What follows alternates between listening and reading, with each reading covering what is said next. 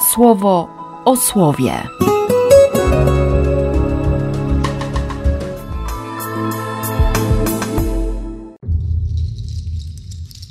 11 stycznia, wtorek. Z pierwszej księgi Samuela. Gdy tamci zjedli, podniosła się Anna i stanęła w Shilo przed Panem. Kapłan Heli siedział wtedy na stołku przy wejściu do przybytku Pana. Z bardzo obolałą duszą modliła się do Pana i rzewnie płakała. W swojej modlitwie tak mówiła do Pana: Adonai, o Panie, Boże zastępów, jeśli spojrzysz łaskawie na upokorzenie Twojej służebnicy, jeśli skierujesz ku mnie swą myśl i dasz Twojej służebnicy męskiego potomka, ofiaruję go Tobie w darze, aby był przy Tobie aż do dnia swojej śmierci. Nie będzie pił wina ani innego odurzającego napoju i brzytwa nie przesunie się po jego głowie. Gdy wypowiadała swą modlitwę przed Panem, kapłan Heli obserwował jej usta. Ona bowiem modliła się swoim sercem, jej wargi poruszały się, ale głosu nie było słychać. Heli uznał, że jest pijana. Sługa Helego odezwał się do niej: Jak długo jeszcze będziesz tu siedzieć pijana? Usuń z siebie to wino, odejdź z przedoblicza pana. Anna odpowiedziała: O nie, panie, jestem kobietą, która przeżywa dzień goryczy. Nie piłam wina ani innego odurzającego napoju. Otwieram swą duszę przed panem. Nie uważaj swojej służebnicy za córkę wyrodną. Ja z nadmiaru gorzkich słów aż dotąd przeciągałam swą modlitwę. Wtedy odezwał się do niej Heli, mówiąc: Idź w pokoju. Niech Bóg Izraela spełni ci każdą prośbę, z którą się do niego zwracałaś. Odpowiedziała: Twoja służebnica znalazła łaskawość w Twoich oczach. Potem odeszła ta kobieta swoją drogą. Gdy przyszła do swojej kwatery, jadła i piła ze swym mężem. Na jej twarzy już nie było smutku. Nazajutrz wstali wcześnie, pokłonili się jeszcze raz panu i udali się w swoją drogę. Gdy Elkana wszedł do swojego domu w Rama, poznał Annę, swoją żonę. Wtedy pan skierował ku niej swą myśl, tak że poczęła. Po upływie właściwej liczby dni urodziła syna. Nazwała go imieniem Samuel, mówiąc: To dlatego, że uprosiłam go u Pana, Boga zastępów. Z Ewangelii według świętego Marka. Przybyli do Kafarnaum. Tam wkrótce wszedł w szabat do synagogi i uczył.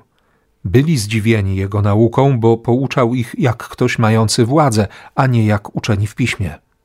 Nagle w tej synagodze pewien człowiek dostał się pod wpływ nieczystego ducha, zaczął z wrzaskiem wołać: Co się tu do nas wtrącasz, Jezusie z Nazaretu? Przyszedłeś nas zniszczyć. Wiem, ktoś ty, święty Boga. Jezus skarcił go, mówiąc: Zamilcz i wyjdź z niego. Rzucił nim duch nieczysty, krzyknął wielkim głosem i wyszedł z niego. Wszyscy byli tym tak zdumieni, że zastanawiali się między sobą, mówiąc: Co to jest? To nowa nauka oparta na jakiejś mocy. Nawet nieczystym duchom wydaje rozkazy i słuchają go. I wieść o nim prędko dotarła do każdego miejsca w całej galilejskiej krainie.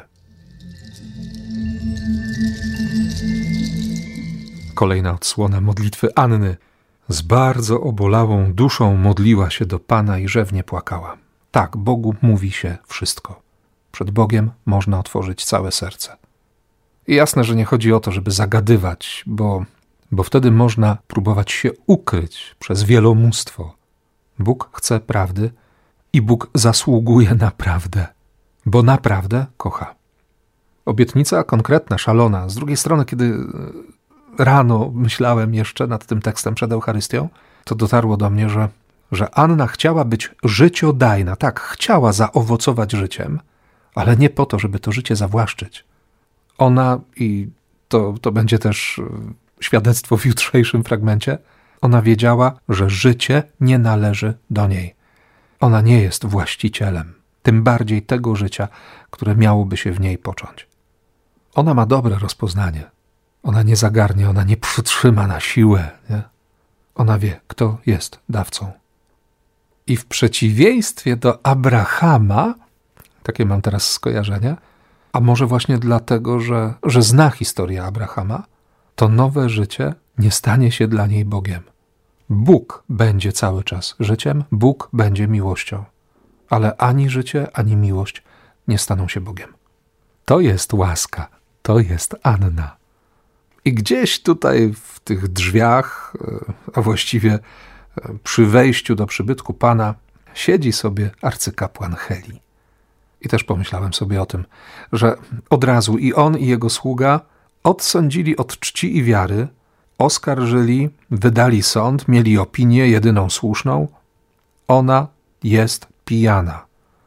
A to przecież synowie Helego, kapłani, byli jakby synami diabła.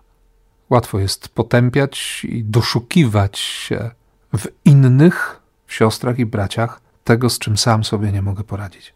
Gorszyć się i oskarżać, wyciągać na wierzch i nie mieć ani krzty miłosierdzia wobec grzechów, które toczą moje serce, moją duszę, które są dla mnie śmiercią. Bywa tak. Na szczęście Anna odpowiada konkretnie. Otwieram swą duszę przed Panem. Jestem kobietą, która przeżywa dzień goryczy. I Bogu dzięki, że Heli też poszedł po rozum do głowy, nie? Że, się, że się opanował i dał błogosławieństwo.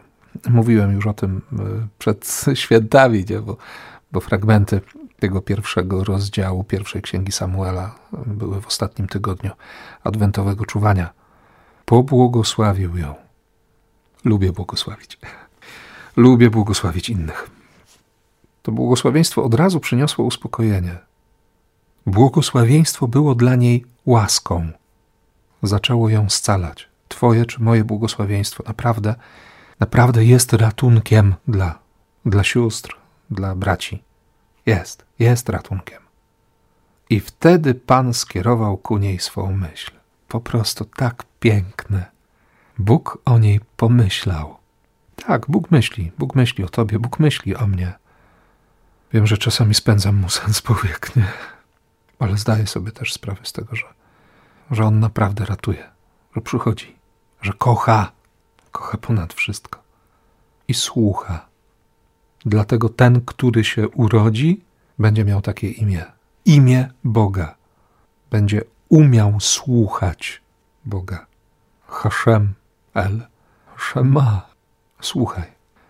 Żadne z jego słów nie upadnie na ziemię bo on nie pozwoli, żeby żadne ze słów Boga upadło na ziemię.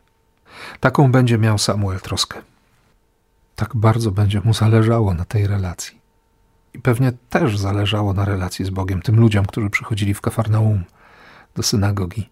Ciekawe, że, że przekład pierwszego kościoła mówi, że, że nagle w tej synagodze pewien człowiek dostał się pod wpływ nieczystego ducha w synagodze.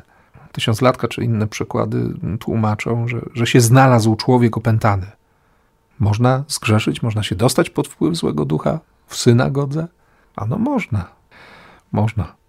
Kiedy się człowiek chce ukrywać, kiedy nie jest prawdziwy, kiedy ma swojego Boga, takiego swojego, tak jak swoją chorobę. Piąty rozdział Ewangeliana. Kiedy mam swojego Boga, to, to Bóg, który przychodzi, Bóg, który się objawia, spotka się z, z murem, ze ścianą z konkretnym odrzuceniem nawet. No bo jak?